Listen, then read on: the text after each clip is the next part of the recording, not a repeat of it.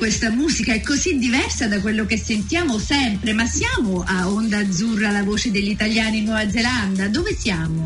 Eh, Carla, ti ringrazio perché mi stai ospitando in questa prima puntata della nuova serie di Onda Azzurra dal titolo L'economia a testa in giù. In giù. La Nuova Zelanda eh, è un paese abbastanza particolare per la sua geografia, la dimensione, la sua storia e offre un punto di vista interessante e unico su temi di economia, ma non l'economia teorica, ma l'economia che riguarda la vita di tutti noi. Uh, per questa serie speciale voglio ringraziare gli sponsor perché il programma di oggi è realizzato grazie al supporto dell'ambasciata d'Italia a Wellington e dell'azienda Casa Massima. E prima di dare il benvenuto all'ospite di oggi vorrei commentare con te Carla questa notizia che era apparsa tempo fa sul settimanale The Economist sì. che parla di Nuova Zelanda, parla questa notizia parla di Nuova Zelanda dal titolo Kiwis as guinea pigs. uh, diciamo non si parla di sperimentazione scientifica, ma uh, secondo questo articolo le società tecnologiche eh, come Microsoft e Facebook hanno provato in passato e probabilmente stanno ancora provando nuovi prodotti, nuovi servizi qui in Nuova Zelanda. La Nuova Zelanda, diciamo, uh, per, questo, uh, per, il fatto che è un, un, paese relativamente piccolo, dove si parla inglese, dove c'è un interesse per l'adozione delle nuove tecnologie, evidentemente viene utilizzato come terreno appunto per, per testare i prodotti, anche perché se questi prodotti non dovessero andare bene, diciamo, il danno è limitato dal fatto che il paese è, eh, diciamo, contiene 5 milioni di abitanti e lì finirebbe il, danno reputazionale. Però Carlo, tu che sei da più tempo qui in Nuova Zelanda, uh, innanzitutto ti risulta uh, che appunto è questa terra di sperimentazione? Assolutamente. Eh, Stefano Riella, sei grande perché hai detto esattamente una cosa che tutti noi sappiamo. Ne parliamo troppo poco, devo dire, perché è una cosa che succede da tantissimo tempo. Io già dal 1982-83, e non posso essere precisa, ricordo per esempio l'implementazione delle mh, mm, cartine della banca che ora tutti usiamo, EFTPOS, cioè noi in Nuova Zelanda siamo stati i primi. Questo è una delle cose per cui veramente ci possiamo possiamo chiamare topi di laboratorio perché lo siamo sempre stato. Il fatto che dici che non è una cosa di medicina non lo so, però so che ci sono tanti sistemi che usano la Nuova Zelanda, agricoltura, sistemi bancari, eh, poi ultimamente user testing, apps, social media. Io di queste cose non me ne intendo però le so perché nei miei circoli se ne parla e, ed è, è, qui da sempre, per cui ora lascio a persone che ne sanno molto di più, vi lascio parlare a voi. Ma in realtà appunto questo articolo cade a fagiolo, come si dice, perché l'ospite di oggi è diciamo, esperta del settore eh, non di guinea pig, ma diciamo di, tecnologia. Ed è con noi Simona Fabrizi, che adesso eh, diciamo, la presenterò per bene, è senior lecturer in economia all'Università di Auckland, dottorato in economia a Tolosa e Bologna, specializzata in economia industriale, politica della concorrenza, teoria dell'innovazione, teoria dei contratti, economia pubblica, istituzionale e economia politica. Lei è wow. fondatrice e membro del consiglio di amministrazione dell'Asia Pacific Industrial Organization Society e membro del Center for Mathematical Social Science. Allora, Benvenuta Simona con, uh, a questa prima trasmissione di Onda Azzurra, l'economia testa in giù e innanzitutto, visto che abbiamo parlato con Carla, abbiamo commentato Carla questo articolo dell'Economist, appunto, uh, ti chiederemmo appunto, cosa ne pensi e se evidenza di, di questo. Innanzitutto grazie mille per uh, avermi oggi in questa trasmissione, sono contenta di inaugurare la serie e um, come, come, è stato notato effettivamente questo articolo, anche se è un, un articolo pubblicato nel 2015 se, se, capivo bene, in realtà tocca un tema che tuttora è molto reale e tra l'altro sono sicura che questo tipo di sperimentazione con, sta continuando ai giorni nostri specialmente nel campo delle piattaforme digitali e delle app che continuano ad essere uh, in un certo senso implementate e testate prima che raggiungano poi il mercato finale. Per cui sono, sono convinta che questo tipo di sperimentazione sia tuttora uh, molto attiva. E devo dire che una cosa interessante è l'idea del, um, di limitare il danno reputazionale di cui, a cui ti riferivi prima, perché in realtà poi, eh, anche se la Nuova Zelanda è vista un po' come un paese isolato in un certo senso, però molti neozelandesi in realtà, eh, come noi, eh, sono poi nati all'estero e vivono qui e hanno molte molte um, connessioni con persone all'estero. Per cui in realtà non so quanto sia limitato il danno quanta, quanta comunicazione poi avvenga fra la Nuova Zelanda e il resto del mondo però sì, sicuramente è, un, è importante, è un mercato in cui eh, sicuramente la, eh, l'implementazione di tutte quante le, le, le, attività digitalizzate in generale è all'avanguardia, per cui di sicuro sì, si capisce qua perché molti vogliono poi usare la Nuova Zelanda come, come terreno fertile per uh, testare le loro innovazioni, sicuramente sì. Mm-hmm.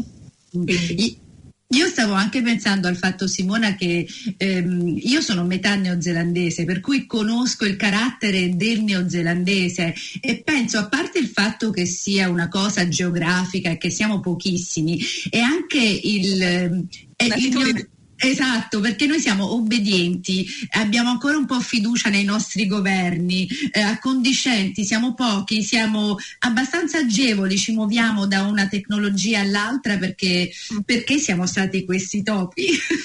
e mm, penso che questo ha molto a che fare con eh, il fatto che, che, queste grandi compagnie, que- questi grandi business vengono qui c'è anche in un certo senso un, un appetito, una curiosità per uh, ad, ad, adattare anche uh, usare queste tecnologie, perché in un certo senso la Nuova Zelanda è sempre un po' um, uh, diciamo pride, national pride nella being pioneer di tecnologie nuove, perché in un certo senso è anche una cosa che penso che la gente preferi, sia contenta, anche sapendo che magari sono topi di laboratorio.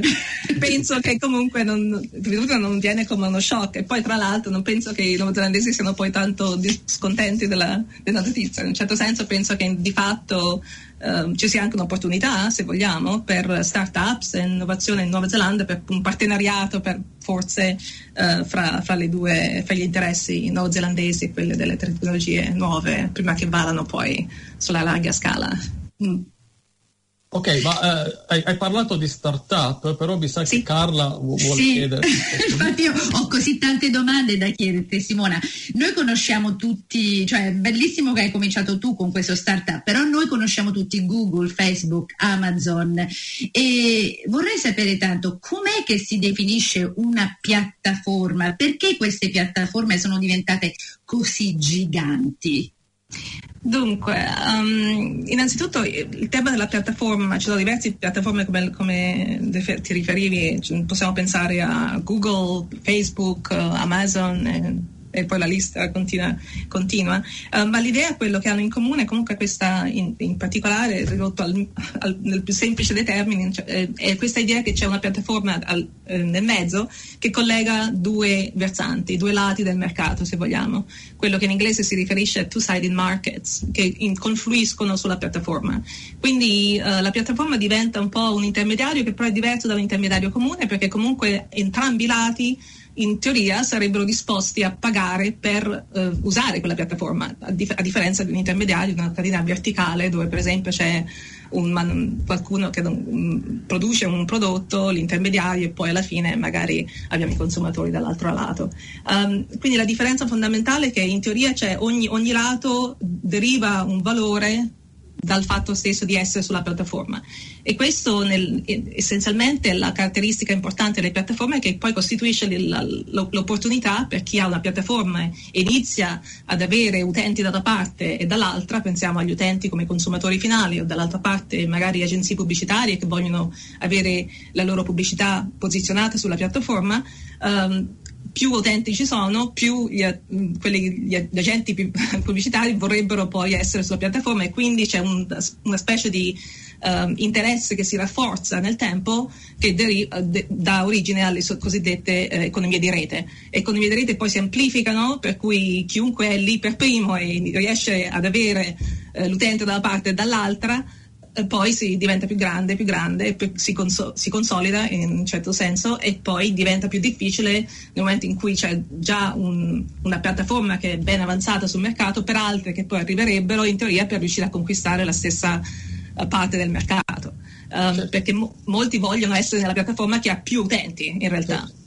C- certo, certo, un po' come quell'esempio che si fa sempre, diciamo, chi, chi, è, che vuole comp- chi è, che vuole essere il primo utente di un, di, un, di un, telefono se non hai nessun'altra persona da chiamare, esatto, diciamo. Esatto, cioè, esatto. Tu ovviamente ti vuoi mettere nella rete con più partecipanti perché sei sicuro di trovare più amici e più aziende interessanti, però Ecco, questo effetto di rete, quindi che fa crescere a dismisura, come gi- giustamente diceva Carla, creare dei giganti, ma eh, però le piattaforme del passato, diciamo quelle della prima wave di internet, eh, diciamo probabil- mm, sono state spazzate via. Penso al potere che aveva un tempo Yahoo, anche MySpace come social però questa volta sembra che questi giganti siano, appunto si parla di start-up, però queste start-up evidentemente non riescono a occupare, a scalciare via questi giganti. Cioè come mai questa volta è diverso? E anche diciamo, il segnale che le autorità antitrust in Europa, negli Stati Uniti, ma anche da altre parti del mondo sono più attenti adesso e ci sono molti casi di indagine. Dunque, il fatto è che inizia nel, più o meno nel modo in cui dicevo prima, che forse è un po' sim- simplistico, però comunque spiega un po' come si diventa grandi in un certo senso. Uh, poi il fatto che questo, questo, questo potere poi um, dà anche l'opportunità per chi diventa così grande di riuscire poi ad assorbire altri, uh, per esempio chi, chi, sviluppa le varie app e diventare sempre più grande, quindi non devono svilupparli in house uh, loro stessi, ma c'è l'opportunità di fare non tanto fusioni ma acquisizioni cioè riuscire a prendere uh, de- delle start-up dove magari del, dei prodotti che sono ancora in via sperimentale, qui torniamo alla sperimentazione di cui parlavamo prima, uh, che non si sa ancora quanto magari diventeranno importanti nel mercato, cioè questa abilità, questa p- potenzialità di riuscire ad assorbirle prima che arrivino sul mercato. E, e, e, questo in un certo senso dà ancora di più un vantaggio a chi era already, già presente nel mercato di riuscire ad assorbirne di più, di più, di più. Per cui uh, credo che um, perché altre piattaforme non si siano sviluppate tanto quanto altre, per, forse perché avevano questa illusione per, forse di volerlo fare tutto da soli, di sviluppare loro uh, le varie funzionalità di, di application uh, da soli. E magari la capacità, capire che invece uno deve diventare grande, ass- assorbire i vari utenti e poi riuscire a fare un po' di talent scouting se vogliamo e andare fuori e riuscire anche a comprare quelle app prima che arrivino e raggiungano il mercato. E questo de, de, questo tipo di, di, di, di, comportamento delle grandi piattaforme anche in un certo senso all'origine di parecchie preoccupazioni, come dicevi tu, dal punto di vista della concorrenza. Ecco, no, perché... eh, eh, ecco, scusami che, che, che, qui volevo fare un una, una doma, un'altra domanda. Ecco, perché tu prima parlavi di due lati del mercato e se pensiamo eh, diciamo anche le piattaforme che ha citato prima Carla, noi come utenti, diciamo piccoli utenti, eh, per noi sono eh, diciamo, gratis. Quindi diciamo, cioè, ovviamente sappiamo tutti che non c'è nulla gratis, quindi in qualche, che, che in qualche maniera non con, con della moneta, con del cash noi paghiamo i servizi che riceviamo. Però ecco, eh, se uno non ha problemi di privacy, sai che c'è, a me conviene avere le informazioni targetizzate sulla mia persona, su dove mi trovo, sapere che comunque c'è una storia che mi permette di ottenere un servizio più tailor made. Ma ecco, qual è quindi il problema per i consumatori di queste piattaforme così grandi che sono difficili, diciamo, da, eh, diciamo che creano un mercato così eh, protetto e difficile da contendere? Cioè, qual è il problema per noi? Ecco.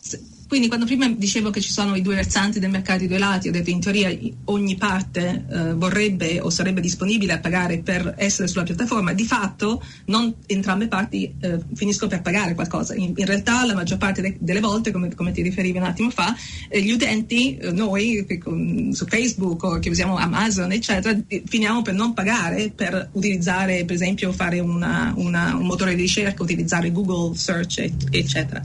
Um, e questo è perché comunque uh, c'è un risultato teorico, non, non, entriamo nei particolari, però in cui si può dimostrare che c'è una certa in, diciamo, invariabilità fra chi dei due lati, come diciamo, il, il, prezzo si distribuisce tra le parti.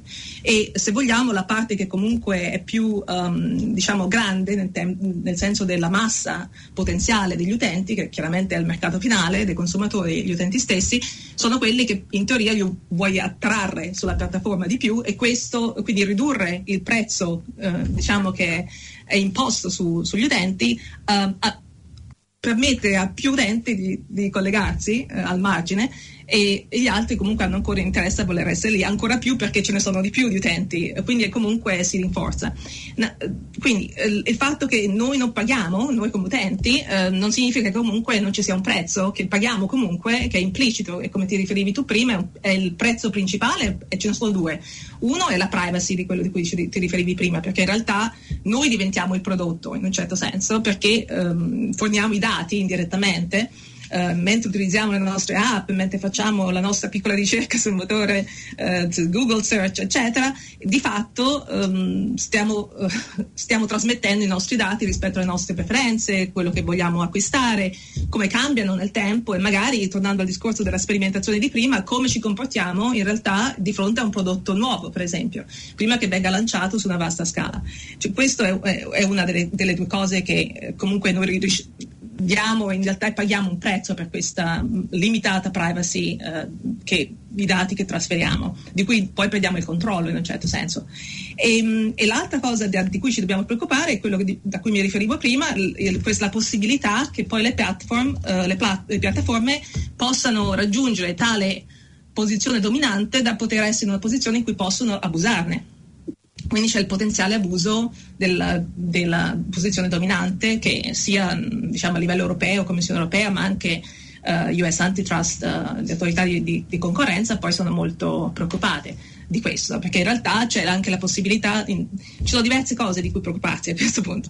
Mm. La, la, la, la, principale è quanto uh, l'esistenza di, una, di piattaforme concentrate e dominanti poi impediscano ad altre di poter entrare sul mercato, quindi limitare l'entrata, ma anche eh, in un certo senso provocare l'uscita, quindi fare quello che si riferisce in economia della concorrenza foreclosure, cioè quindi una, un atteggiamento che poi limita la capacità di altri che sono ancora già sul mercato poi di continuare ad essere operativi e di fare degli utili e di, di continuare ad esistere.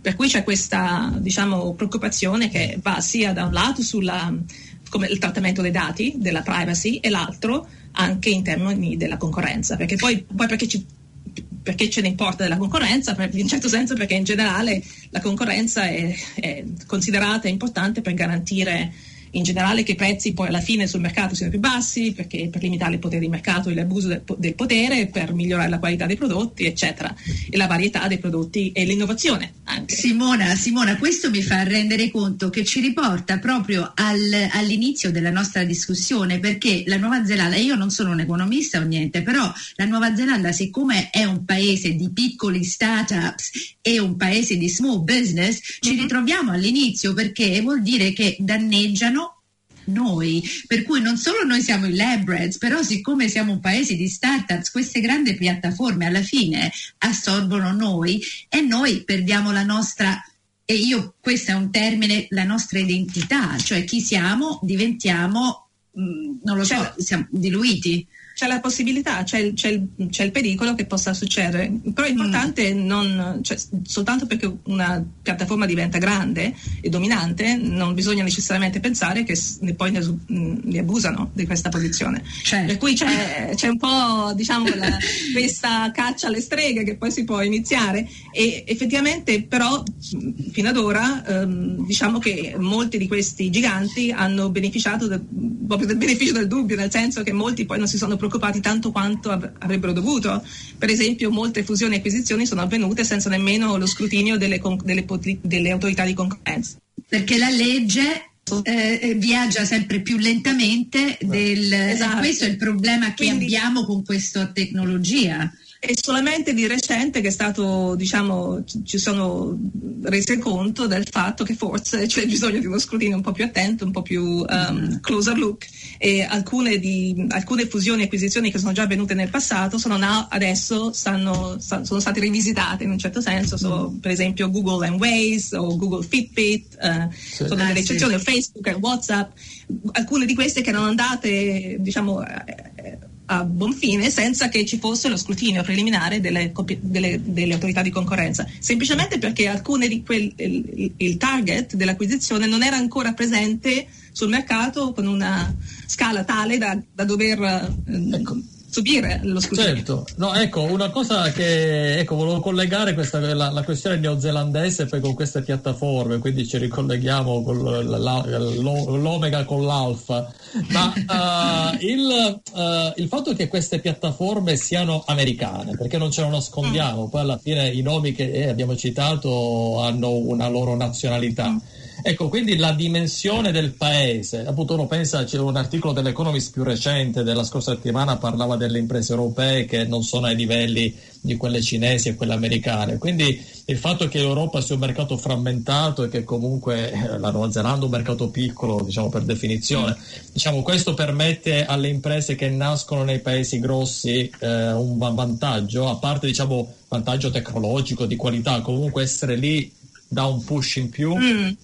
Uh, di recente avevo, uh, avevo, seguito un dibattito sul uh, Summit on Common Good um, organizzato Jean Tirole e uno dei pan- panelist era um, actually Burns Armstrong, MIT, professore, e, e, e proprio, parlavano proprio di questo. Cioè in realtà c'era una discussione fra ricercatori basati in Europa e gli altri negli Stati Uniti, cioè lui in realtà è svedese, vabbè, e comunque si eh, parlava, eh, vive e lavora a MIT, per cui negli Stati Uniti, e, e c'è effettivamente questa, questo fatto che è indiscutibile, che in realtà quasi tutte queste piattaforme sono di fatto basate sono nate e cresciute negli Stati Uniti.